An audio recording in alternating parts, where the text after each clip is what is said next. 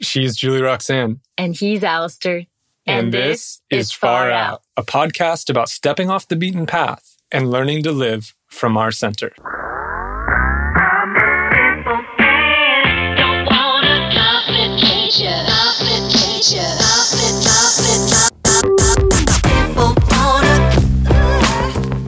And then She was trying to get rid of you. Yeah, she was. I, "Dude, I had been at grandma's for five weeks at this time, and I think the idea that I was there to get to know her has was starting to get old. I needed to move on.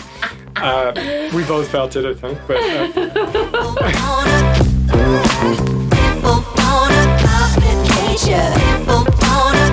the Euro trip idea and like going to Rome and then going to London and then going to Paris and saying you've seen all these countries. Like at this stage, I was definitely like a bit snobbish about things. I, Are, you're not anymore.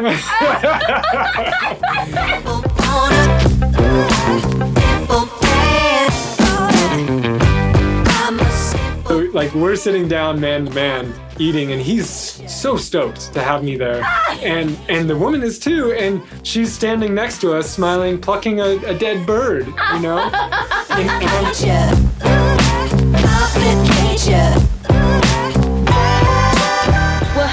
beautiful people, and welcome to a brand new episode of the Far Out Podcast. welcome welcome We are so happy you're here. We have a treat of a travel story today, Yeah. and as always, it is told by an awesome storyteller, Alasdair Plambeck. Why, thank you thank you he tells the story of uh, trekking in a conflict zone and experiencing the best hospitality ever.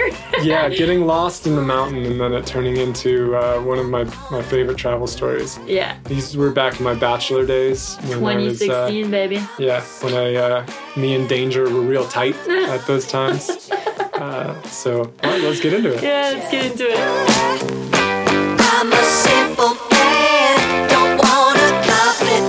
And actually, before we get into it, we just wanted to let you know that we have put together a post with pictures and commentary to be a companion to this episode, and you can find this at patreon.com slash the far out couple by becoming a patron at the $3 level. Yep, I consider myself an amateur photographer, and these are some of my better photos. Uh, but it's really interesting because it actually gives you an idea of what this place is like. Yeah, Uh, if you want to get a visual, just uh, follow along with that and you'll listen to the episode. It will be great. All right, now let's get into it. Let's get into it. Good morning, good morning, good morning. Uh, Good morning, everyone. Good morning, Julie-Roxane. Good morning, Alasdair. It's wonderful to have you here. It is. It is wonderful to have you, Alasdair, and it's wonderful to have you, our listeners. Well, thank you. Thank Thank- you very much. Today we're just going to get straight into it. yeah, no updates, no nothing. Yeah. Boom, Straight in. cutting in. Yeah, here we go. How do we do this? How do we go straight? so, I'm going to take you back to a time. This was a time when I had short hair and uh, I hadn't met you yet. Yeah, that was a long time ago. It was a long time ago. So, this is years back, years ago. Here, like mythological uh, Yeah. stories. At the beginning of time, yeah. the beginning of my life this is adult. this is a story that Alasdair. It's been on the on the log for a while. It, it's I, I feel like we are kind of clearing out our log recently with the ayahuasca story and the Yeah, we're getting into the it- backlog. We're reaching back, and uh, we we haven't done a like classic travel story for a while. Yeah, and yeah. we thought it'd be fun to do one of those. This story actually almost got picked up by BBC Travel, That's true. and those suckers missed a good opportunity. uh, so, but I, and I've never been able to write about it. It's been too. It's been kind of hard to write about. Um, Mm. So it's going to be fun to try to try to tell it as a audible story. Yeah. So, all right, to set the scene a little bit.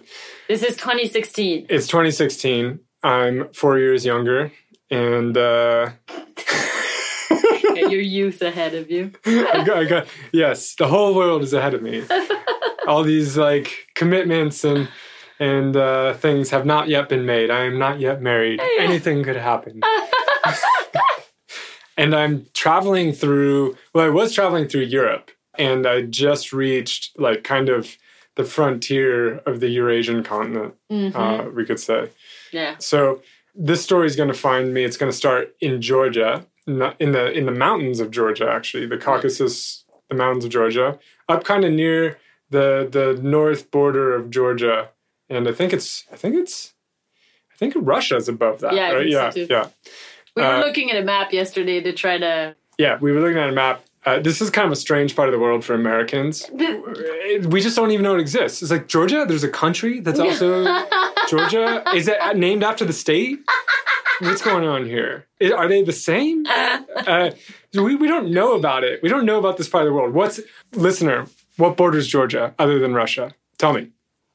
I have no fucking clue, and I'm and I'm Well, closer in Joe. That- that's sad for Well- you. You're Armenian. You should know. Well, yeah, I mean, I I know because we've you've told me, but I, I wouldn't have Yeah. known. I those this part of the world is really confusing to me. You know, It is. it's it's there's a lot of different countries, a lot of different things that happened with the fall of USSR and all these things. bonus points if you can name the sea that that Georgia borders. Send us your answers. We'll review them.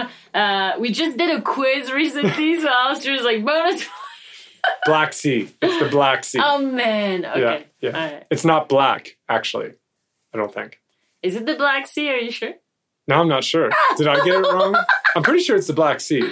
Okay. Well, whatever. Oh God. Alasdair is so lame that we had to pause this recording for him to check online. Yeah, and it is the Black Sea, but I didn't know this. On the other side, it's the Caspian Sea, so you had two chances there. You could earn two points. If you got both of them, let us know because that's pretty impressive. And you're probably Armenian. yeah, or yeah, or from Georgia or something. Like, All right, all right. So backing up a little bit though, I've been traveling for six months on my own. This is like kind of the beginning of my great adventure. I'd left the U.S. Uh, with a backpack and um, one-way ticket, yeah. no plan, a lot of money, and uh, a burning desire not to see America for a while. Done pretty well in that. I was moving further and further away every day. I was Yeah. walking, taking trains, taking taking vans. You started in England, right? I started in England and I traveled overland uh, as much as you can, occasionally crossing uh, the channel or whatever. But I was traveling overland and just going east, Yeah. uh, slowly going east. And I got hooked from the beginning on trekking. And if you listen to this podcast, you might know that a little bit. It's the inspiration behind our retreat company. But what happened was I was in England and my grandma, we were, I think we were watching something on Ben Nevis, which is the largest, quote, mountain in the UK, and, and quote, they think it's a mountain. it's like it's like it's like three thousand feet, but actually it's a pretty dangerous mountain in some ways because up in northern Scotland, Yeah, don't mock the mountain. yeah, people die up there every year. So I, I saw I saw there was a there was an article and some girl walked up in like shorts and a t-shirt and like and and like Converse oh, with like no gear or like nothing. Just walked up for like a day hike and got caught in a blinding blizzard at the top and almost died. That's the thing is that at the top, if if it's if the snow hits, you can not see your hand in front of your face, Yeah. and then you fall off a cliff or something, or get buried in snow or whatever happens. what a tragic. So people die every year there. So anyway, I saw this and I had this idea. I was going to go up to Scotland because my grandfather's Scottish and I've never been, and so I thought that was kind of interesting. And I got the idea. I think my grandma kind of suggested, like, "Oh, you should go up to Scotland and maybe." And then we. She was trying to get rid of you. yeah, she like, was. I, "Dude, I had been at grandma's for five weeks at this time, and I think the idea that I was there to get to know her has was starting to get old. I needed to move on. Uh, we both felt it, I think, but. Uh, and so I went up to Scotland and I had heard about the West Highland Way, which is the long kind of, well, you know what? That's not even totally true. I went up to Scotland and I ended up on the West Highland Way. And I think I did, I, what happened was I had gone up because it's kind of a nice area up there. It's, it's just, it's a, I started in Edinburgh and then I went over to uh, Glasgow and then up from there, there's, you know, like some locks and different lakes and stuff. And I went up there and realized, I found out while I was up there that I was on uh, what was called the West Highland Way, eh, which is a pretty uh, epic uh, long distance trail. It takes about a week to walk, absolutely scenic. And I decided to walk it. Uh, so I started walking it and I got hooked. It was a great experience, except for the fact that I ended up in the. Uh, I, I ended up in urgent care at the end because I couldn't walk on my feet because uh, they were full of blood blisters and, and stuff. So I, a lot of learning happened. This is the first time I'd ever really trekked, but I got hooked. And then I started, I started just planning my travels around mountain ranges. So that if was you go back to Alasdair's pictures on his computer, like starting 2016 all the way to like after we met, it's just pictures of mountains. Like he's in the mountains all I didn't know time. I was such a mountain man. yeah. I, I it was You like a, a remembering almost. So I went. I I, I ended up. I, I went through the High Tatras, which are which border between. They're like the border between Poland and Slovakia. Uh, and I, I trekked through there for a while. I, I spent a lot of time in the Carpathians in in Romania, uh, particularly, and I, I spent some time uh, in the Caucasus. That that was kind of what was next. And the Caucasus are in Georgia. So basically, like you start you start trekking and you, you start being with other people that do this stuff, Mhm. and you hear about other places. And so, like I'm in the High Tatras, and I hear about the you know you start thinking about the Carpathians. You're like, gosh, go there. They're really great. You go to the Carpathians, and you hear about how wonderful Georgia is, and so you kind of and this this if you follow this to its logical conclusion, you end up in the Himalayas, which is what I what happened. so that's that's where this goes. It leads to the Himalayas, um, and Nothing tops the Himalayas. nothing nothing tops the It's Himalayas. impossible. Uh, but so I'm not. I'm pre-Himalaya. I'm Yeah. not at Himalayas yet. Georgia makes a good run for for their money. It's beautiful up there. Yeah. Um, it's absolutely amazing. And I, the other thing that was interesting me as I traveled uh, overland this way was. I was getting in more and more obscure places as far as Americans are concerned. Mhm. Like these, this is just a place of the world. You know, everyone goes to Thailand Yeah. or whatever. Yeah. Uh, and and I just my goal was to go places no one knew about, or as or that I didn't know about. Really, that was what it was. It's like I want to go places I've, I never hear anyone talking about, and just see what's there. Yeah. and just get lost. I want to get off the map. So that's what I was doing, and this was kind of the culmination of that because so I was in Georgia. Not quite off the map, but definitely like you're not seeing any Americans there at this Yeah. point. Very few Americans. There's Europeans. They know about these places. It's not that far away. But Americans, no. Mm. So I was I spent some time trekking in, in the in the mountains in Georgia, and I was actually this was I think after trek I was hanging out in the mountains up there. It's gorgeous. It's absolutely beautiful, and Georgia, the people there are really friendly. It's a really cool culture. It's really Mhm. interesting. They Yeah. do speak English. Yes, yeah, a lot of them speak English. They're pretty. They definitely have English speakers. It's pretty warm. The country is based on a lot of tourism, and and they're really really friendly about it. So, in the mountains, they're absolutely beautiful. They're stunning. I mean, like you're starting to get toward Himalaya level when you get into Georgia. It's a place a lot of people talk about uh, when you're when you're trekking. So I'm I'm hanging out there, and I've I've got probably I can't remember how much time it was, but it's probably a less than a month before I have a flight out of the capital Tbilisi uh, of Georgia back home because I'm going home uh, for kind of like Thanksgiving. So I, I was going home for a wedding. Actually, one of my good friends was getting married. Oh. That was that was the main reason, and then it was also around Thanksgiving time, so I was going to see the family, and then I was going to uh, head back out, kind of. So I had some time, and I was at breakfast one morning with some Israelis, and they started talking about this like There is one thing that I will say about traveling the world is I have yet to find a place where Israelis are not. Yeah, it's crazy. It's like you go to Georgia, there's no more Americans. You can go anywhere and there's Israelis. Well, they have a history of being nomads, right? Yeah. And just kind of I, they're, and it's they're really all true. over They're the everywhere. place. Yeah. you go you go to any any travel hub, and there's like a place specifically for Israelis. in our town, there is there Yeah, are here. two or three restaurants that are just all in Hebrew, and you're like, "What the hell? We're in Guatemala." there's always So there's always the one hostel that specializes in the Israelis, which I think is probably bad idea. It's bad business to, to work with Israelis because this is what they do. And I end, I walked with them. Uh, there I walked with a pretty cool group when we were in Georgia, yeah, and what they do is they get together so that there's a bunch of them. yeah, and they're ruthless Yeah. about bargaining. Ruthless. Like if you want to get the best deal, go with an Israeli. Yeah. Because they they will get the best deal. So they get in these large groups, purchasing power, and then they're just absolutely ruthless on the price and on everything. And And I, I got to say, I would not want to cater to that crowd. I actually, when we were in, when we were living in Sri Lanka, and my mom visited us, we went to a shop, and uh, I went with her. She wanted to buy souvenirs, and I bargained, and we were talking in French together, and then I was bargaining with the guy in English. And interestingly enough, like there are some twinges of uh, like French and Hebrew to an unknowing ear can sound like there are some things that are similar, like the the R's and stuff like that. And so the guy, and also I, I can pass for Israeli pretty easily. And so the guy thought we were Israeli. And so he gave me the best price possible. And at the end, he was like, bring all your friends back and tell them I give them a discount. I was like, yeah, I'll do that, man. I have no friends here and I'm French. That's the thing. The Israelis are so social. It's like if one goes there, then they're all going to go there. Yeah. So that's kind of like the deal you get. it's really interesting. It happens all over the world. it does.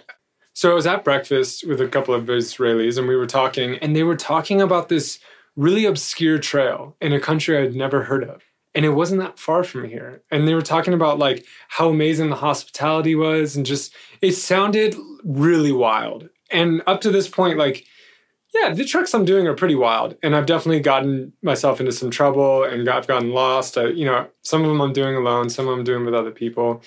But this really sounded off the map. And it was, I found out, in a conflict zone. So it's a country that I actually tried to show you this country on the map. It's called Nagorno Karabakh. You've probably never heard I of it. I had never heard of it. And and I tried to show you on the map yesterday because we were doing a little reminiscing. I was showing like we were going through my photos and stuff. It's not on the map. So what's actually interesting is if you type it in Google Maps, they will say yes, Nagorno Karabakh, and then they don't show you anywhere on the map that actually it's Yeah. like it's a landmark, but it's nowhere. It's literally off the map. And this is because most of the world does not recognize it as a sovereign country. Although, uh, for all intents and purposes, you go there and it's a sovereign country. They're acting like it is. But uh, there's a lot of political strings attached because, well, Azerbaijan thinks it's part of their country. yeah. And so, but mainly Armenians live there. Azerbaijan and Armenia are not friends. In fact, they're actively killing each other. They're not at war, but they're they're definitely not at peace either. It's like you.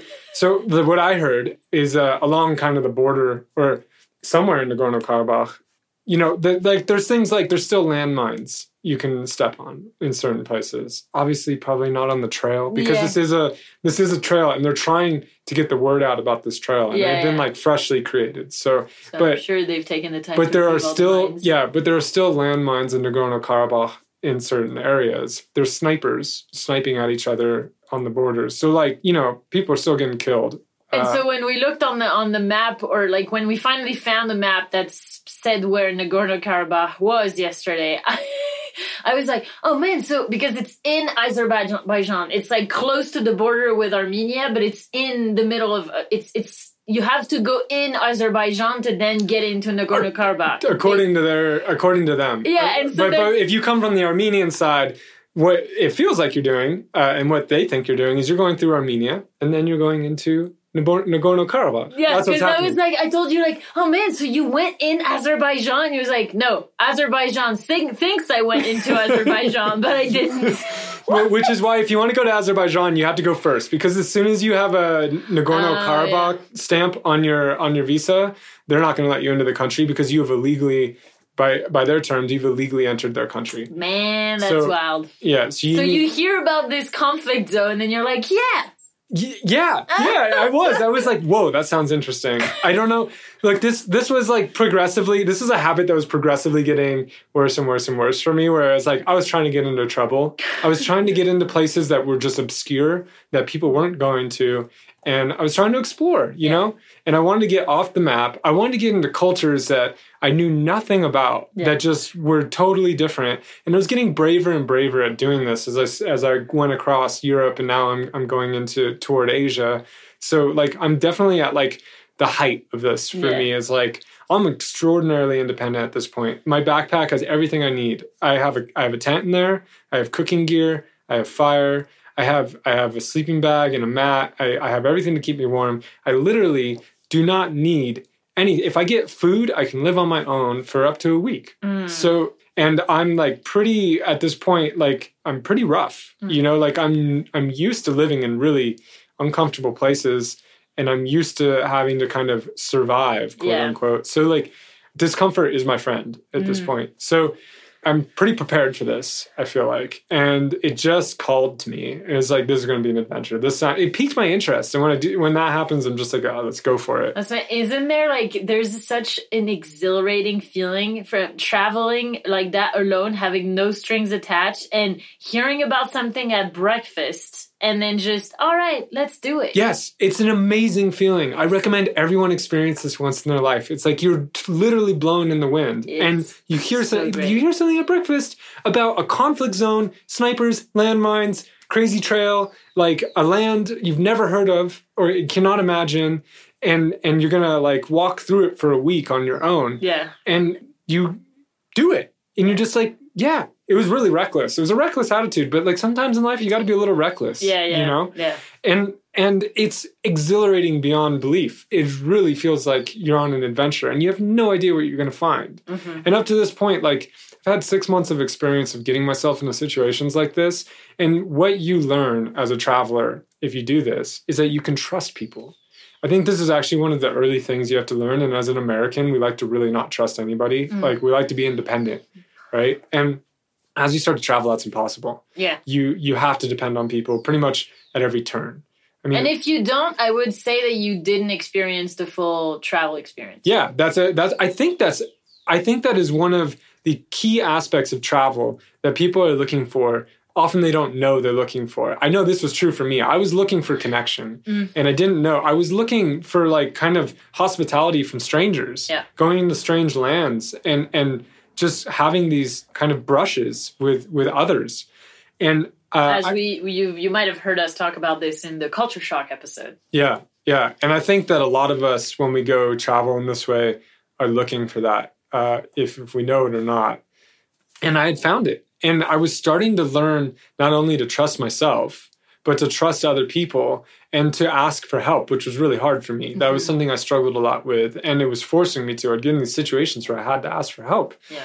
And so by the time I got here, you know, you hear about conflict zones and stuff, and you're like, okay, you know that that's like, like there's levels of reality here. It's like, okay, yeah, it's probably a conflict zone, but it's probably still safe to go to, and people aren't going. You know, like because you've gone through so many countries where there's something unsafe about it, and Yeah. you get there and you realize, no, there's just people living here Yes. for the most part Yes. and these news lines are bullshit or it's not that they're not happening but it's not it's not a representation of like life here It's not. Yeah. It's not all that it that it is. and there's something else you're finding out is that as you go further into these kind of backwater countries the hospitality gets warmer and warmer and the culture gets more incredible and you have more opportunities to really brush with the locals Yeah. in a way that you know you go to germany or whatever it's like it's still pretty cosmopolitan and pretty pretty like western right yeah, but like so it's like you start to laugh at those early experiences, like, oh, I'm going to Barcelona. You know, like, oh, so exotic. It's another city. You know, they're all the same all over the world. They have different flavors, but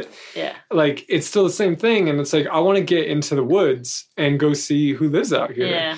And so that was also what I was doing. And I was definitely like kind of lifting my nose up on like, you know, the Euro trip idea and like going to Rome and then going to London and then mm-hmm. going to Paris and saying you've seen all these countries. Like at this stage, I was definitely like a bit snobbish about things. I, Are, you're not anymore. I'm willing to admit it. I might still be a little bit, but I like to not go. as much as back then. yeah, right? but I like to get off the beaten path, and I like yeah, to see what's out and there. And you value that a lot. Like I just side story, I just remember how douchey and snobby we were on the bus taking us to our Himalaya trek that you might have heard us talk about on this podcast before. We were just like the worst, you know, like imagining all the people that we're gonna be able to look to look down on because That- we did it the hard way. That's because if you know anything about like trekking to Everest Base Camp, most people take a helicopter in, and, Or like they flight, they yeah. they ba- or they fly. Yeah, they basically fly into a town called Lukla. So you go from Kathmandu, take a plane to Kathmandu. You take a, a smaller jet to Lukla, and then you do just like the glory piece Yeah, yeah, yeah. of of the trek. And we actually walked from like near sea level Nepal, Yeah. all the way up to Lukla, which was more, which was harder than the Everest Base Camp track, and so Yes. so we hated on a lot of people. And by the time we were we were in the Himalayas proper, by the time we were in what people would con- like what people flew to, Yeah. we were eating like like we knew Nepali words. Yeah, we were yeah. we were We had were not as strong as them. Yeah, we had bamboo walking sticks. We were not as strong in the, as them or could walk as fast as them by any measure. Oh. But we were eating the local foods like three two times a day. Yeah. At the times they were eating, we were eating with our hands. Like we we felt really We felt we yeah we just uh, our, our heads were very big. We Yeah. thought that we were just really the shit, you know, and like it's a fun identity to have. though, it to is hate- it is fun Yeah. and it was fun to be. and you need it a little with. bit when you're going to go into these places because you you it's difficult. Like these places are hard. Yeah, Uh, and, and, you if have you can't get the glory, of, Yeah, yeah, know, what are like you doing? being hardcore, it's like, oh come on, like, it's a yeah, it's a bit of that. the the reward. I Yeah. mean, these places they they knock you around a little bit, and you have some hard experiences, and you and and all these things. So this comes with that is this Yeah, kind of identity or attitude where it's like you know. Anyway, so. I'd heard about this and I got really interested. I'm in Georgia right now and I'm in the mountains of Georgia. So I'm like North Georgia. Yeah. And I hear about this and I, you know, what I, I went and did some planning and I figured I could make it back from my flight. It was going to be tight, uh, but I could make it back from my flight in a few weeks. So I traveled back to Tbilisi, which is the capital of Georgia. And then, um, and I can't remember, it was probably like, uh, it was probably a van or something like that. And this is, that takes four or five hours Yeah, and then I traveled from Tbilisi across the border south into Armenia to uh, Yerevan. Yerevan, yeah, which is pretty far into Armenia. So this is probably another train and couple couple vans as well. hmm This is a day's worth of traveling, a solid day yeah, uh, to get there. And now I'm in Armenia, and I find a I, I, I find a taxi with a couple other people. It's not like a taxi like you think about in the U.S., but it's it's basically just a carpool yeah, and a way to not for it to be cheaper to travel to uh, to Nagorno Karabakh, which is in the east. It's on the border with Azerbaijan now. Yeah. uh, and this is not a place people are going very much. And at yeah. this So point, there's no train or No. buses or and at this point you're you're really kind of starting to be off the path as far as like the travel route you know like you know if you didn't think you were seeing americans in georgia i am no longer seeing americans period Mm. there are not americans here as far as uh, i didn't run into any you're running into the odd travelers that are doing those those kind of silk road routes and stuff. They're going into iran and some of these sketchier places. It's like you now you're starting to be with like the travelers that are really you know off the map Yeah. and are, are going to somewhat dangerous places seriously. Uh, pakistan places like this usually they're not american. Like usually they're more european german or, Yeah. or like you know that part of europe like germany and and, and the dutch they're a little like more brave about going to They those like areas to bike too. Like Yeah, there's a lot of overland biking happening, yeah. and uh, but yeah, I don't feel like they have such a target on their back. But as an American, you're just like, nah, I don't think so. yeah, so I'd love to go to those places. It just, I don't think so. So and then it's also complicated if you have that stamp on your passport. Like Iran, that's a complicated stamp Yeah, to have. Like I have a friend who did that, like hitchhiked from France to Pakistan or India or something. He went through Iran and he was going to try to go to the US because his brother had a baby there and he got denied Yeah. for a visa. Impossible. yeah, it can create some issues. Although I've heard the people in Iran are, are amazing, and it's an actually He an incredible it. country to He visit. He loved it there. Yeah.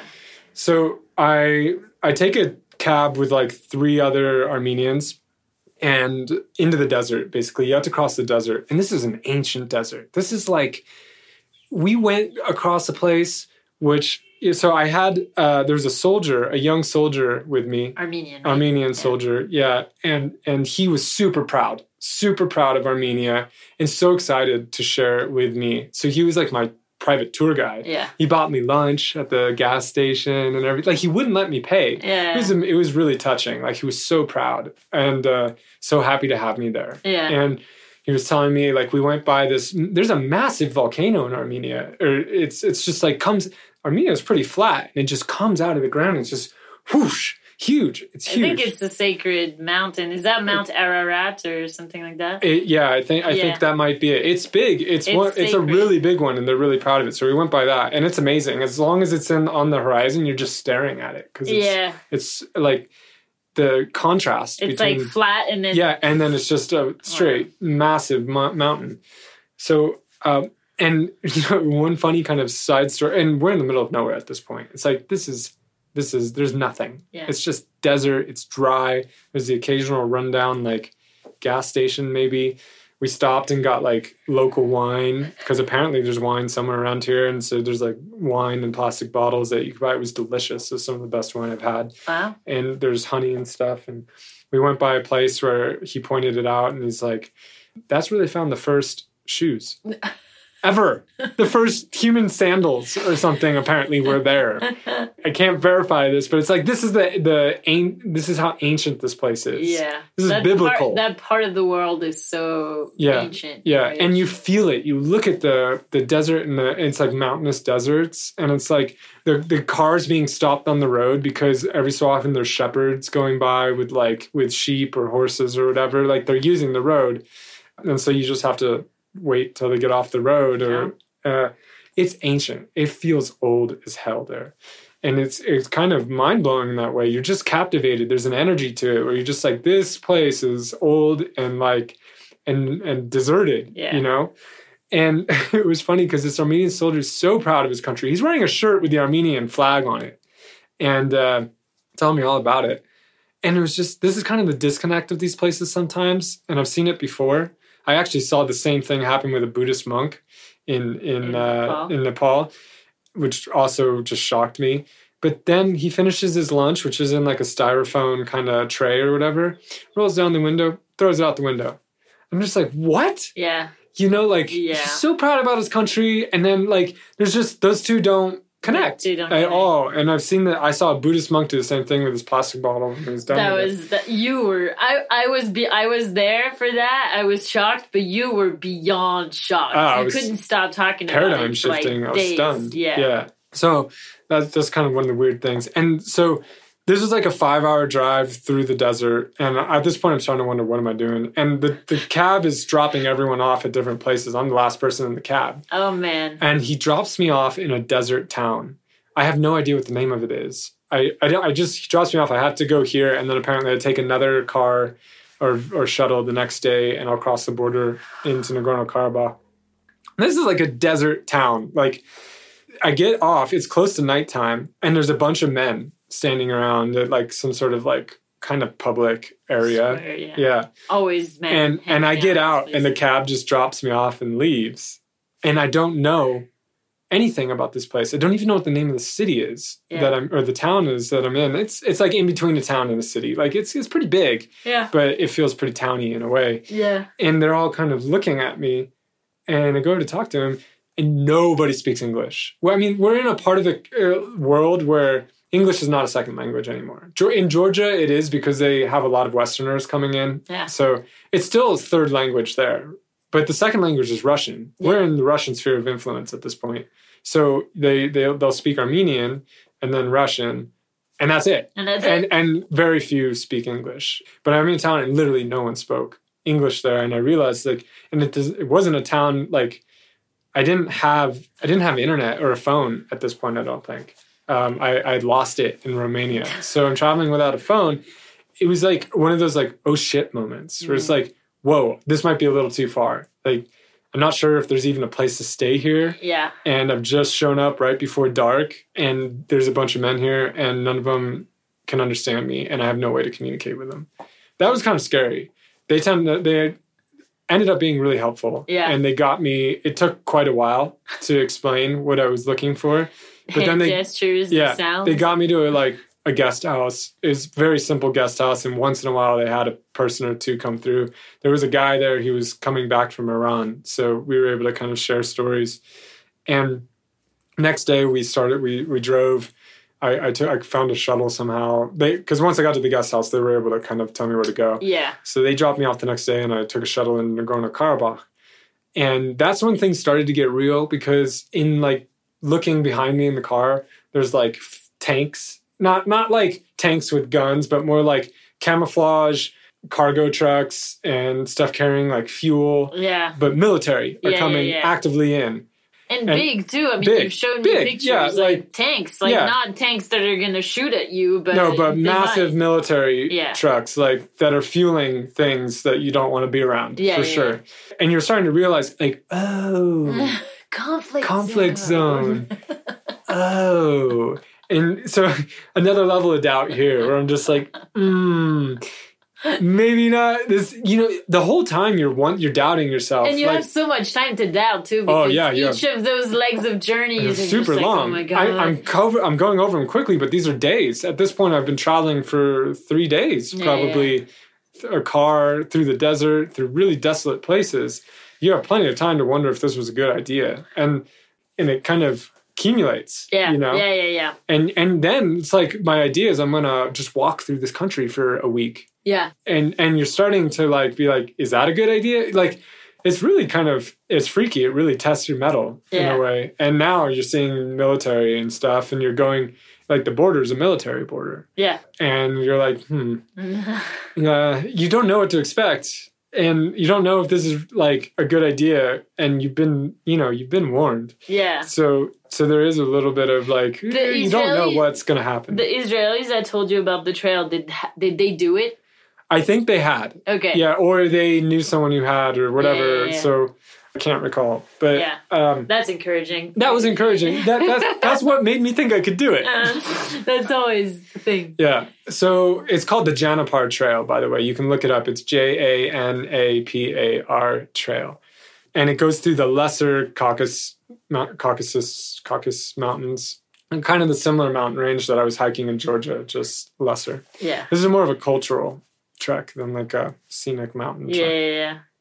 and so I get in, I get to the main, uh, the capital of this. This we, this was it's just really interesting because this was a really really different place. I, I'm mean, sure. it's very different. It's still like you know people are living there, but it's like It's off the map. it's really off the map, and it's like much more Russian than American, and and and Yeah. uh, it's an active conflict zone. So the the the capital is called Stepanakert. It's called like Artsakh in in the language there, but it's also called Stepanakert. Mhm. And so I stayed there for a day or two, just getting my bearings. And uh, then I caught the basically local transport, which is basically like a 12 person van Yeah. that takes people into the villages because it's a mountainous country. It's basically Just just mountains mountain. and yeah. and like this this is also why it's probably a conflict zone is it's hard to control Mm. uh, because it's pretty undeveloped. yeah. So I'm taking this van and it's stuffed, and I didn't know I needed to buy a ticket, and I got there without a ticket, and so they got mad at me, but I still made my way on the van, and and uh, I couldn't communicate with anyone at this point. Like I didn't have a phone. I mean, at this point, it's no. It's not even that there's no Americans. It's that there's no there's Westerners. there's no travelers. There's no travel. There's very few. There's a couple, but did there's you very did you see some? No, at this point, at this point, no. Okay. After, after this point, like I'm the only one. Okay. So this van is really there were a couple in Stepanakert Okay. at the guest house I was staying at. Okay. A couple. Yeah. Now I'm on my own, Yeah. and the van leaves, and I don't have a phone, and so I don't have GPS. The only maps I have are printed out, and they're instructions from the Janapar Trail organization. Okay. Um, and I just know that like I need to get back to Stepanakert, and I have like a, a map of the walking route because I'm gonna walk back. Mm. It's gonna take me about a week. I'm gonna walk back, and so I take the van. It's another like several hour van ride, and it's going through backwater villages, and I, I don't even know what direction. You know, like it's Yeah. gone. We're weaving. I'm getting car sick because people are like standing in it, and Ugh. like and because it's full. It's more than full, and, Yeah. and it's we're weaving through these mountainous areas, and it's not good road. Yeah. you know, it's just dirt roads and potholes and stuff, and they're dropping people off. I'm literally the end of the line. I'm like the last person. They dropped me off in a backwater village. Calling it a village is like way is is like over. Oh, oh, giving it more credit than it deserves. It's a it's a hamlet, as you, as you said. yeah. It's like uh there's a couple buildings here. Yeah. Uh, there's like a church, a graveyard, and there's like a shop and there's a bar and there's like three men outside the bar. That's enough for a village, in my opinion. If Okay. you got a, sh- a church and a graveyard, that's a village. A hamlet is just houses. Yeah, I think it's a it's a village, but it's like there's not many people here Yeah, anymore, yeah. and we don't. I have no idea where I am, and I have. It was kind of freaky at this point. It's like other than walking this trail, I have no idea how to get back, and I don't speak the language, and I'm not sure. No one's gonna. I'm not gonna be able to communicate it. Yeah. very well. And the guys at the bar are looking at me like I'm an alien. They're just like, "What the hell?" And, I mean, Uh, I, I like at this point I am now the event of the day wherever I go. yeah, like, At this point. So and you're like, you know, like red hair, red hair, massive pack. And like- it's like people are li- just living here and it's really poor. yeah, And it's like I, I can't imagine seeing some white dude that's like rich. Obviously, you see what he's wearing. It's clear that like I have money compared Yeah. to people here. And like, like, why are you here? Yeah. And why are you walking through this godforsaken country? you know, like that kind of. I don't know, but like that's what it, it's like. It's strange. disbelief. It's a really strange hobby Yeah. to do. Is to get dropped off in really poor countries and then walk through them. It's a weird thing to do. That, if you put it like that, yeah, it is really strange. And you think about this when you get dropped off in one of these places and those three men are staring at you, you Yeah. start to think about like, this is strange. this is weird. Why am I doing this? You're you ask a lot of why am I doing this and why am I here? That's a constant question and it never has an answer. There's Yeah. there's doubt, there's fear, like anxiety, there's all these things. But this is part of what makes these adventures so great. yeah. So it takes me about an hour to find the trail where the trail starts. Is this morning or what time are you getting dropped I'm like, off? yeah, like late It's morning, day. early It's afternoon, day. day. So and I'm walking, walking. today. Okay, yeah, okay. yeah. So as I said, I don't have a phone, which is usually what you'd use for GPS just to get an idea of where you are. And all I have is like a kind of crappy printed map. Like it's not your legitimate hiker's map or anything. It's like I have the map from the organization that tells you like it's a combination of like a, a kind of visual map and like directions. When you see this, go that way, that kind of thing. Uh, and this is a fairly new trail that's been created. Like it's a couple years old, I think, Yeah. at this point. And there's uh, these blue. It's these blue square. Like the trail is marked by these blue squares with yellow feet on them. Uh huh. And uh, so I have to find these to keep that. Those are my markers. Yeah. And but it's not always obvious at all. And so the, I had to go into like the church. There's an old lady there and ask, kind of ask her, and and I think she pointed me where I needed to go. Finally, I found it, but it took me an hour. And this was going to be the beginning of what I would be doing half the time on this trail, which is I'm lost and I cannot find. I, I go. I went off the trail so many times. Ugh. it was so hard to follow, and I would get lost and only realize like an hour later that I've been I'm not on the trail and I missed something and I went a different way. And And I think this is a good time to point out how devastating that can be because you're carrying a backpack with all your life in it at this point. Like Yeah. you might not be camping every night. I don't know. Were you? Or no, were not you- every night. Yeah. most nights. Yeah, but like you are still carrying everything, and that's heavy on your back. And every time you take a step that you shouldn't be taking, you have to step. You have to go back it's like to just get to where you need to go. So it's like you you you walk twice yeah, in the wrong direction almost. that's that's really hard. it's rough and it's really frustrating to not know where the trail is. Yeah. Like that's just it's tough. So that was happening. The first I think it was the first night and now I'm going through towns that like aren't even on the you know, these towns aren't even on the shuttle Mm, thing. So really interesting, but really, really poor. Like it's really run down. We're talking like houses made out of stone with like rusted metal. That's probably like you know God knows how old. These places have not. They're they're farmers. They're it's Yeah, just yeah. they're they're uh, self sustainable to some degree. They don't have very much. It is poor, mm. and uh, yeah, it's a very neglected part of the world. Yeah. It's just it's like it doesn't exist almost. Well, and- Google Maps says it doesn't exist. Yeah. So. Yeah.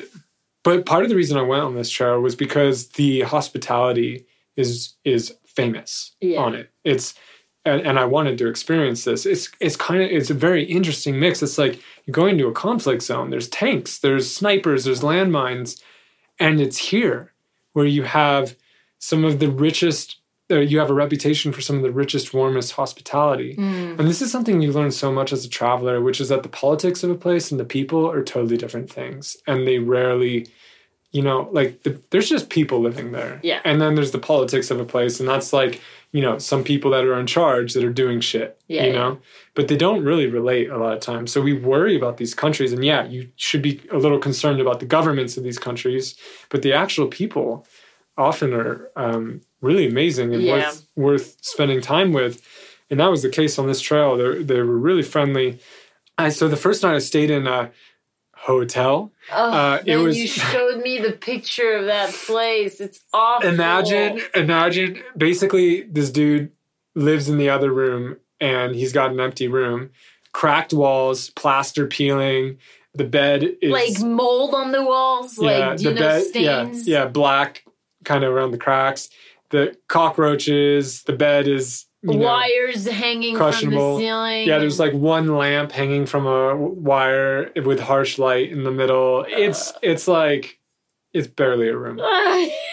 And then for dinner, like I remember, I remember this because I think the whole thing was ten bucks, which is you know pretty good there. For it was like it was kind of pricey for Yeah. for where I was, but dinner and staying there, I think I, I ended up paying ten bucks. yeah. And I don't think the guys had guests for you know maybe a year. And for dinner, he makes me like basically he grills like a, a patty, and then he and I didn't see him do this, and he came out and served it, and it'd been he'd been fried it in a flour batter. So Ah. and I was gluten free because Oh I, I yeah. because I have a sensitivity to gluten. But I was just like, fuck it, I'm gonna have to eat it. yeah, yeah. You were less strict about this at the time, I, I, think. I and was pretty strict, but there was just like There's there's no communicating. you How are you to tell someone you're gluten intolerant? You Mm, know, when yeah. he doesn't speak English and and, probably doesn't know. what doesn't even is. understand what gluten Yeah, is yeah. in this part of the world, and dinner's already been served, and it would cost him a lot to make dinner again. Yeah, yeah, yeah. It, it was an impossible situation, and I didn't have food, oh man. so or not enough. So you eat the gluten. Uh, Um, that was the first night, and I'm walking through like you can imagine it's like kind of hilly areas. Yeah. and then there'd be forest and then there'd be like views of like kind of farmland or like kind of some mountains but they're they're small ones and it's countryside. It's beautiful. It's nice. And the people whenever people see you like they're It's the event. it's the event yeah. So the next night i think and and my timeline's not great here but i end up spent walking for about five or six days. But one of the next nights i'm walking through like more forested like kind of mystical forest like kind of over some hills and stuff and i come up to a what i think uh, what the sign said was a 13th century church oh yeah. just on the side of the mountain you know and Yeah. there's a graveyard it's old as hell and you go in and like abandoned. too, abandoned Like yeah ancient neglected Mm. and uh and there's a sign there saying something around 13th century and you're just like oh my god there's Yeah. stuff here that just cannot they no no one can afford to take care of it Yeah. it's just being forgotten it's just there yeah. And so you know you come across these things it's, it's an ancient place It's and you- crazy to imagine that that deserted, like abandoned place might have been the center of a very thriving village at one point, or settlement at least. Because you don't build a church if there's no village around Yeah. it. Like you don't, you know, it's that's eerie too. It's and you're and you're walking through these places alone, and you barely know where you are. It's it's really quite an experience. Mm, And that night, that night, I come to a hill, and this was an, I was at the top of like a hill with a great view of like some there's some towns kind of off in the distance and stuff, and the locals here are still pretty like superstitious, I guess I would say, Yeah. or they have very old ways. And one of them was I found on this there was a shrine where I was camp- and I, I camped here, and there's uh, animal parts hanging from the trees, like lots of them, like pig feet, goat feet, chicken feet, beaks, like different parts of animals that are just all. It's like Blair Witch.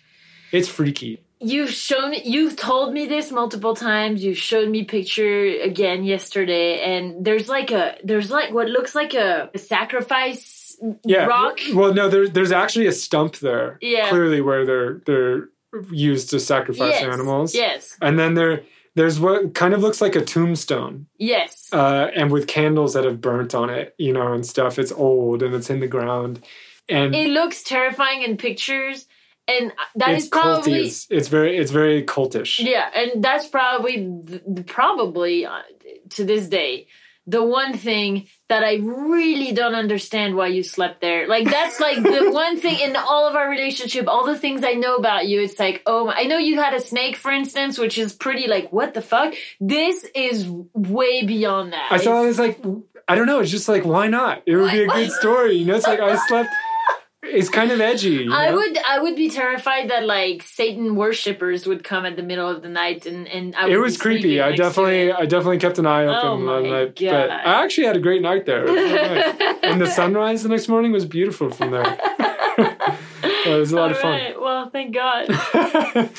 so the next day actually was pretty notable because I walked through. So I ended up walking through the village in the morning after I had my breakfast and stuff. And this is where like there's a reputation like around the villagers where it's like you almost need to avoid them because if they see you. And this is what happened. I was walking through the town, and it's early, it's morning. It's probably like ten o'clock in the morning, nine o'clock in the morning Yeah. and one of them uh, a man sees me outside of his house and invites me in like it's a, it's an event he just he wants to invite we don't speak the same language he's just like he sees me and he invites me in he brings me in and his wife is there. They bring out a massive spread of food like it's all village food. It's Yeah. all so it's like you know some veggies and like maybe something pickled Local and bread. local bread and like there's local cheese like a certain kind of cheese that's in the area and uh, all and, and a little bit of meat too actually. Uh, they they eat there's a fair amount of meat. And then there's coffee and we're eating and his wife so he's him and i are eating. This is a very patriarchal area mm-hmm. so like the women are in very traditional roles and the men are doing nothing Yeah. and the women are doing everything Yeah. basically that's what it looks like and so like we're sitting down man to man eating and he's so stoked to have me there and and the woman is too and she's standing next to us smiling plucking a, a dead bird you know and, and i'm outside of his house and so we're If eating that's if you're a woman in this culture, you're always making food. It's either you're making food for what's happening now, or you're making food for the next thing that's yeah, gonna happen yeah and the man just- is always eating food Yes, that's pretty much it. And drinking. yeah that's the other part so the other part and i'd been warned about this is the oghi i think actually is on the Janapar Trail website. We read it yesterday where they tell you what to do. Like, how do I avoid oghi? Like that's There's like seven strategies for avoiding oghi because everyone will make you drink it, and it's no joke. It's like this stuff is uh, made in the village. It's super. It's meant to be strong. It's like this is you know oghi for everything, right? Mm-hmm. Yeah, like yeah. So. So this Uh, is you can disinfect wounds and Yeah, this- cure ailments and, and whatever you need to do. Whatever yeah, you need yeah, to do. yeah. So so uh, it's like fifty percent alcohol. Like it, it can be. It's super strong. It's just Mm. fire. And they drink it all the time. And so any event, they're drinking it. It doesn't matter if it's nine o'clock in the morning. So there's a big bottle of Oghi on the table. And like these are like double shot glasses. And he's pouring them like three quarters full, you know? And you can't it feels wrong to say no. I mean, Yeah. the hospitality is incredible. It's Yeah, yeah. overwhelming. It's really overwhelming. It's like these are really poor places, and they just bring out everything they've got, Mm. and they're so happy to have you there, and it's really amazing. And so, I have to drink it like right after my morning coffee. I have a nice glass of oghi, and I'm like, oh, I cannot take another one of this. This stuff burns. It's it's bad. and so I I turn the, the glass over, which I, I think is the universal sign for like no more, right? I put it upside down on the table and I'm like, God, that's great, no more. You know, kind of make the gestures. He looks at me, smiles, grabs the, the bottle of Oghi, grabs my glass, turns it right side up, pours another full one. I'm just like, oh no. So I end up drinking it and I get out after that. But I don't think I ever got out of any celebration because there was a few of these without Yeah. drinking two two Yeah. glasses of the stuff. I mean, they're they're persistent about it. Like you don't have a lot of choice in this matter, and it doesn't matter that it's so early in the morning and that I have a heavy pack and I'm clearly walking today. So I end up leaving. But like, for them, that's that's a standard dose to just get the day going. Yeah, that's just so, so, they like- actually think that it's going to help you on your walk. That's just taking out the aches and stuff from last night. These are hardy people. These are tough people. Yeah. So so this is like a way of life, and this is probably what helps them a lot of the, a lot of the time. I don't Yeah. know, but it's basically like you, anytime you take an aspirin, they're probably gonna have a couple glasses of Oghi. um, so I end up like walking out of the village like drunk, almost drunk, in both ways. Like I was like really touched, so Yeah. like kind of love drunk a little bit. Like like it's really amazing, and also pretty buzzed, and kind of like just kind of wandering, like, "Ooh, this is great." And I get to lunch, uh, which is a couple hours. It's pretty flat today. I, I don't make it very far today because I end up the same thing happens to me at lunch. I, but there's this massive tree which is rumored to be two thousand years old. Mm. It's huge. Who knows how old this tree is, but it's clearly really, really, really ancient. And it's like kind of a sacred place, and there's a lot of people there, and they're picnicking. And I get pulled in by another group, and uh, another spread, more drinking, more drinking than the last time. Uh, and and so like I'm wobbling out of there again, and I make I, I probably make it a few miles on this day in total, and I end up in like kind of a secluded place, the waterfall, and and kind of a lagoon, and and I and I camp there overnight and this is where like this is really where the story hits its kind of kind of highlight which was the next day. So i traveled through another village and the same thing happened. It was at the edge of this village and i was about to like get into the mountains into the forest. And literally the last house on the road before out just outside of town before i get there and there's a big party going on. And it's all men of course like around a table and they're all like you know eating and, and drinking and being happy. And they see me go by. It's a kind of a big compound. So there's a house and there's a big outside area and there there's a bunch of them and they see me go by and they of course they invite me in to, to celebrate with them. And so i sit down and have food and course i have to have a drink Yeah, well, they're not gonna let No, you. It's morning to. time. It's oghi Yeah, time. but you're still you're so touched by like the hospital. It's amazing. It's Yeah. it's a really incredible feeling, and like they're so warm and they're so generous. Yeah. and it's so open, and they're so just happy to have you there that it's it's it's fun. Yeah. and so I sit down with them, these men, and there's some boys there, and one of the men, he's probably in his 30s. Uh, he's got a couple young children. He's got a phone with internet, which is kind of rare. yeah, And so he's able to Google Translate. And so we're able to have a little bit of a conversation over over the meal. technology. Yeah, Man. just kind of explain a little bit about like where I'm from, what I'm doing, and they tell me through Google Translate that it's the kid's birthday. Mm. And I was like, "Oh man, it would be so cool if I were this kid to get a gift from like an American like going, you know, you know, just like, like a, a stranger. yeah you know. in this village where like literally they probably can they just they can't afford anything Yeah, if it's yeah. not necessary they're not getting it Yeah. like this kid's wearing like old army clothes kind of things you know and yeah, and it's a rundown place and nothing could get here anyway there's no supply lines you know what I was and even say, getting yeah. to Stepanakert which there, there's not much there would is a drive right Yeah. so I was just thinking like what could I I gotta have something in my pack what can I give him what can I give him and I did I had a shiny beautiful red Swiss Army knife like one of the ones with like 10 different features Ah. that I had bought at a flea market in Georgia just so I could have a knife in case I needed it. And I wasn't using it. And I was like, oh my God. Like, what does every, this boy was at the perfect pocket knife age. You- Yeah, You know, yeah. like it's like that time where that's like the coolest. You, you're begging your dad and he's like, no, you're going to poke out an eye and all that. So I rifled through my bag. I'd never used it. I didn't need it. And uh, I was like, this is great. So I gave him the pocket knife. Oh my God. The men wouldn't let him have it for like 10 minutes. They were so fascinated by it. Like the men were like more into it than the kid didn't even get a chance to look at it. And then the kid like finally got it. And like it was clear that he was like, he was speechless. You know, he's kind of, he was like really bashful. He came over and gave, he like kind of ran over and gave me like a really big hug. He you know? did. Yeah, oh, yeah Man. and and it was really cool and everyone was extraordinarily touched and like the kid the other kids there like they run off and everyone wants to see the pocket knife it was like it was it was a great gift oh my And god. I, it was just i was so happy that i remembered that i had it and so then the grandfather of the kid is just like kind of smitten with me at that point. And like he tells me through google translate he's like your family. And he invites me to the birthday party that night that they're having. It's a big celebration with the whole family and he invites me. But i'm already behind it. I've been getting lost on the trail and drinking so much oghi and I'm not getting anywhere on this trail, and I I don't have time because I have to get back to Stepanakert because I have to get back to Georgia because I have to get back to the U.S. yeah. So like I, I I don't have the time, and so I say no no thank you thank you this is wonderful, and I leave. but I take a couple pictures with the kid and the grandfather. There's this classic picture of me with the grandfather, and he's wearing military gear.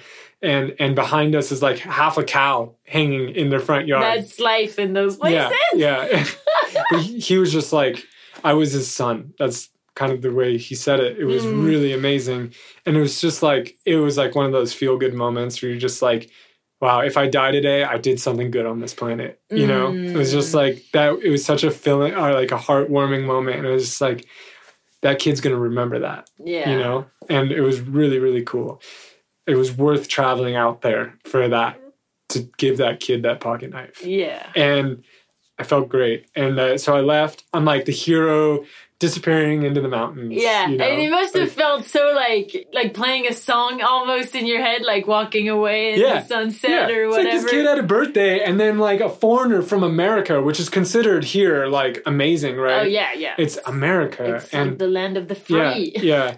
So it's like the other side of the world, a place they'll probably never see in their life, Yeah. and probably none of their family has ever been to. And then to get given this thing, like Yeah, it- it's exotic. And like pocket, like he looks like he's about ten on the pictures Yeah, around, yeah. and so like man, a pocket knife. Wow. Yeah, if his dad doesn't take it from him, he's like, Yeah. kid, you know, for your own good. But really, the dad's like playing with it. anyway, it was really cool, and it was a brand new pocket knife. It was a really good one. It was- Yeah. so I'm in now. I'm walking into the mountains, and this is where things take a turn. Uh, because I'm walking uphill through the mountains for several hours, and at some point the the trail splits, and then it splits again, and it splits like two or three times, and I haven't seen a, a signpost or like one of the trail markers for quite a while now. I saw one on a tree trunk a ways back, but I haven't seen one for a while. And I'm just taking what there's never a sign at any of these splits for which way to go, although one is a, a stronger trail. And so I'm just like, okay, well, I guess it must be, it's got to be the the main trail, right? Yeah. Because there's no, and the weather's turning. It's uh, it's getting overcast. We're getting later into the afternoon, and like you can't see very far. Like you can't see into the forest. Everything is turning into that kind of veiled fog. There's a fog that's coming through, and you can't see more than ten yards ahead. Gets creepy. Yeah, it does get creepy, and it's getting dark, and like rain is. You're starting to hear thunder, and you're like, okay. And I and I get up to the top where there, there's a kind of a clearing at the top of this part of the mountain. It's like kind of like a shoulder of the mountain, and the trail just like kind of disintegrates in into like kind of rocky areas. And and now there's several trails because now we're in a in kind of like a, a place where there's like cow. Mm. and so they're all walking around and like the trail gets destroyed and you can't track it because a lot of them are just cow shepherd's trails you know and so i'm like what the hell happened? And there's no signs. And so i'm going back and forth. Like i retrace it back to the last place i've seen. And this is like an uphill. So I'm, and i have a full pack and i see it and i'm like okay that's the last one. And i'm looking everywhere. I'm going down all the side trails trying to find the trail and i can't find it and it's getting later. Hmm. And i'm at this and now it starts to thunder right overhead and lightning right overhead. And so now I can't go to that top area. I'm trying to, I'm, and now it's starting to rain and now it's starting to pour. And I've, I'm spending, I've spent about four hours trying to find the trail, going up and back. I, I've probably gone up and down this trail four times Oh, trying to find it and I cannot find it. And I'm reading the instructions and there's nothing mm. saying that this is hard, that, that I should be missing anything. And it's getting, it's starting to get dark and it's now it's pouring and I'm at the top and I'm finally giving up. And I'm walking back, but it's been raining so much that the the trail has turned into a, a creek mm. and it's straight mud. And now it's getting dark and it's freezing and I'm drenched and the mud is like that sucking mud, you Yeah. know, where it can pull your shoe off. And at, at places it's like six inches a foot deep and I'm exhausted and I've been going all day and I'm lost. And I don't know if it's one of those times where you start talking to yourself, you know, where you just like, you have to like, you have to talk to yourself because it's crazy. It's like, it's awful. Everything Yeah. is going wrong. I have no idea where I'm going to stay tonight. I can't find the trail. I'm out of daylight. I'm so cold. I'm exhausted. Like, I'm literally, it's hard to keep walking. And I'm walking through mud, which is extraordinarily taxing because it's just like, you're always slipping on rocks yeah, yeah. and like you can never like trust your footing and like there's mud up to my knees and like when you're trekking and you're all wet it just sucks and and I don't know what I'm gonna do so I go down the mountain and I end up at the same house that Mm. I'd given the kid the pocket knife and I start kind of just banging on there's a gate and it's locked and they're all inside and it's pretty far off and so What was your thought in like I had no there? I just I had no options. Yeah. And I was just like I I was ashamed to be back there. Like I was desperate, but I was also ashamed and embarrassed and Mm. really did not want to do what I had to do, which was like ask for help. And uh, I was like banging on the gate, but no one could hear me or anything. And then like a shepherd coming down from the mountain who who had, was clearly going back into town saw me and like through some sign language was like, "What are you doing?" You know, and and he was able he figured out that I was trying to get their attention and yeah. and he he got them for me and the grandfather came out and he saw me and I'm just drenched tired I'm at the point of tears and I'm downtrodden and I'm embarrassed to be there and I don't want to be doing what I'm doing which is like basically forcing myself like you know it's like I need help Hmm. uh, and I have nowhere to go Yeah. and he opens the gate he brings me to the house and i can hear there's a ton, there i can hear a bunch of people inside and i'm just like oh my god and i i walk in i take my pack off and i have like several layers of like jackets and stuff because it's freezing i'm freezing and i'm wet Yeah. and i'm and i'm i'm muddy i'm drenched and i walk in and i'm just like I, i'm embarrassed. And there is a long table with like 20 people at it. And they all look at me and it's just decked with food and Mm. drinks. And I, i'm just like oh my what am i doing here? Yeah. and one of the guys gives me some dry socks. And i sit down at the in the middle of the table on the men's side because it's kind of segregated by men and women. And uh, the guy who had had the phone was next to me.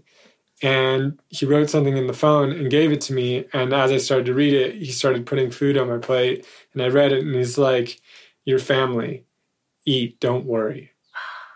You're welcome here. And it was just like whoa. And then and this was like around like seven o'clock at night or eight o'clock. And it gets cold here. It gets really cold. And this, this is like a full out thunderstorm and for the rest of the night we just feast. And it's like there's the patriarch old like old man at the end of the table. He's making he's make he's giving speeches and then raises the glass and everyone yeah here here and drinks. And i don't know what anyone's saying. And and there, no one speaks any English and nothing. We don't use Google Translate because it's like a big party and Yeah, there's kids yeah. running around and women laughing at the other side of the table and just plate after plate of food is coming out. Like there must have been like 20 different plates of food. And there's just all sorts of liquor all over the table. And anytime my plate is empty or anytime my, my glass is empty, it's refilled by somebody. And then there's another round of cheers. Everyone is super drunk and super merry. And it goes into the wee hours of the, uh, of the morning. It's like 12, 1 o'clock in the morning when it finally ends. And it's just like a disaster zone. Like, like it's just plates everywhere and food everywhere. It's just, it was a major feast and it was delicious. And yeah, so I did that all night. And then at the end of the night, I'm, I'm pretty drunk and and they put me in one of the rooms at the house and me and uh, one of the other guys i've been drinking with we sleep on a queen bed together in in the morning i'm woken up by the grandpa. He like comes to this, my side of the bed uh, and wakes me up. I'm not sure if i'm hungover yet. I'm probably still more drunk than hungover. It's like what is going on? Because i had communicated to him the day before like basically he had understood he was going to take me to the main highway and drop me off on the road so that I could hitchhike because I was going to hitchhike to where I should have gotten to or like kind of and then hike the next part of the trail. So he woke me up at some god awful hour in the morning, like six o'clock in the morning or something. The roosters are going off and everyone else is still asleep. And it's just like, oh my God, how are you awake? he drank more than me. I watched him. He was drinking more than me. Yeah, he's got more practice though. yeah, yeah. And we get up, and he he gets some woman, one of the women, to make us coffee. Which is like, oh come on, we could have done that. it wasn't very hard. You don't make your own coffee if No, you're you a don't. in these countries. No, you don't. that, that it doesn't matter what time. Yeah, you don't make your own so coffee. so we had coffee, the two of us, for like twenty minutes or whatever, and then we go outside and he gets in we, there's this old van and he gets in the van and like you, this is like you know dirt roads roosters crowing it's kind of junkyardy in some of the places in the yard and like these are like uh, resourceful people it's like that kind of like old backwater village Yeah, yeah, right yeah. and there's this van and he gets in and motions to me and communicates that i need to push the van so I start pushing the van down the road and like for, so that he can get it started because it needs to be going to get the ignition going. And it starts. And then he's driving the van and I'm running next to it with my pack and, and I jump into the With van. your pack? No, not with my pack. My Okay, pack's already in the okay, van. thank God. But I'm running next to it and I jump into the van as it goes and he and then we drive off. That's how that's how this ends. And and he drives me to the main highway and drops me off and then i, I hitchhike to the next town and, and can finish my trek and i was just i was like on cloud nine for the next day i was just so stunned that that happened that the whole thing happened the emotions were so low when i was coming down the mountain cold wet drenched lost Oh, it was one. Of, it was rock bottom. It was so low. I was like, I was at the point of tears. I was talking to myself. I was talking to God. I was, you know, negotiating, and and then I really did not want to have to have to put, like burden anyone with me. Yeah. And then like the high of that night and the party and the blur of it and the warmth and and then just the the the way it ended with with the leaving in the van and having to push the van and then getting dropped off on the side of a road. It's just it was so Rolling Stone. Yeah. You know, it was just like, did that happen? Yeah. You, you, I was sitting on the side of the road, like after I wait, we gave our hugs for like 15 minutes. He told me I was his son and all these things, and. And I thanked him like profusely, and and then uh, we said goodbye, and I was just like, was that a dream? That it could not have happened. Did that really just happen? I know. Oh my god. I think my favorite part of this story is is uh you sitting down at the table and them telling you like your family eat, don't worry, you're welcome here. Like after because man, that is such a thing, you know, we are so afraid to ask for help and we just don't have that culture of helping out someone who's in need like that because and I remember someone saying this to us in in recent years that the problem in in what in the west is that because we're not used to receiving help we don't know how to stop asking for help. So like if you for meaning that if you help someone in need in the west oftentimes they will not know when it's time to to to stop taking the help or to you know get on with their life. And it's just this healing that must happen when when you just come and you're afraid that you're gonna disrupt the party and that you're gonna be you know like in the way and that you're gonna be annoying or a, a, a burden. And then they tell you don't worry you're welcome here. You're just received with open arms, and then you're considered like kind of the guest of honor at this at this party, and like you're just fed till you're bursting. and- yeah. and it's like all the while it's like this is a they don't have much. Yeah. and but they're willing to give everything they have. And there's this strange juxtaposition. It's like that you know it's like i'm a rich westerner and i'm here in this poor place taking their hospitality. It's like such a rever- it's such a it's a it's it's a strange situation in a lot of ways it's but it, yeah. it, but it was it's it touched part of me it touched parts of me that i didn't even know needed to be touched. It mm. was like such a human connection. And it's just one that this is one of the reasons why i went and did these things is just that you weren't able to touch those parts of you in in the us it was very hard. It was like you kind of had to travel to the other side of the world and get lost and and get forced to like surrender and ask for help to receive that and to to feel that. Like they were parts of me that i didn't know i had lost in a way. And uh that was some of the addiction like that was part of the the reason why i would go to these places is for that kind of connection and for that those one in a million you know once in a lifetime experiences that you'd have that you could only have if you were con- entirely vulnerable and alone. And uh, i had one of them there and i just you know it just one of the things i always think about about that trip is just like i had to go to a conflict zone to find this kind of hospitality i don't know it's just such a paradox and uh, it kind of tickles me to think that like one of my warmest human memories happened in in a war zone.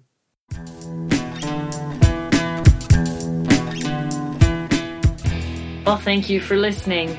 Yeah, thank you for listening. That- That's a story you've been wanting to tell for a long time. it's one of my most treasured stories from my travels. It's one of those stories that makes it all worth it. Well, thank you for sharing it. We hope you enjoyed it. I hope it inspires you to get off the map somewhere. Yeah. You know? Again, you don't have to go to the other side of the world. There's plenty of places almost in our backyard where you can You know, this. one of my first experiences in, as you said, wanting to like learn to trust and and connect was uh, I hitchhiked across across France, and that that was the intention for me. Is like I could have taken the train, I had the money, but I wanted to prove to myself that I could trust whatever God or whatever would throw my way. Yeah, and so maybe if you've gone this far, like a challenge I, I would posit to you is how can you ask for help? Or, you know, like, is there a way that you can explore like that vulnerability? Because I think there's a lot of gifts to it. Um, and we often try really hard not to ask for help.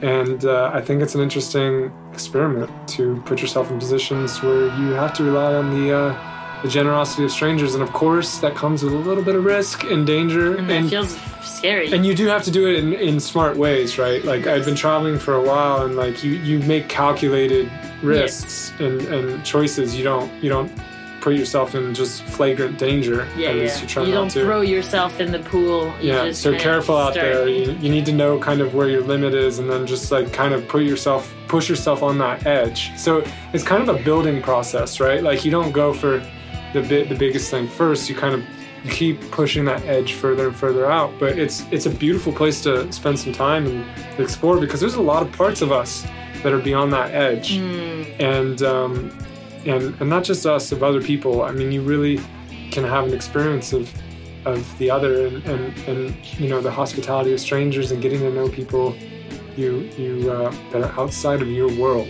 and I think that's uh, that's a really healing and beautiful and exciting experience so Preach. yeah Preach it, brother. Right. so it. that's that's the challenge and if you do do it let, Let us us know. know, tell us about it I'd love to hear Yeah. Right. Well, as always, if you've enjoyed this episode or if you enjoy our episodes in general, you can do three things to support this podcast. and you can share this episode uh, with a friend Yeah. or someone you think will appreciate it and then maybe have a conversation about it we love that we love that second thing you can do is leave a review Leave us a over at uh, apple podcasts. Those reviews help us get seen and found. So Yeah. that's really helpful.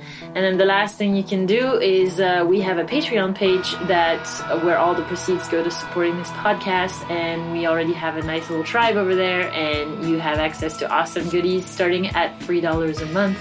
So if you're interested, head on over to patreon.com slash the far out couple. and as always the show notes will be at thefaroutpodcast.com links to our patreon page also live there Yes. and we'll see you next time Toodles!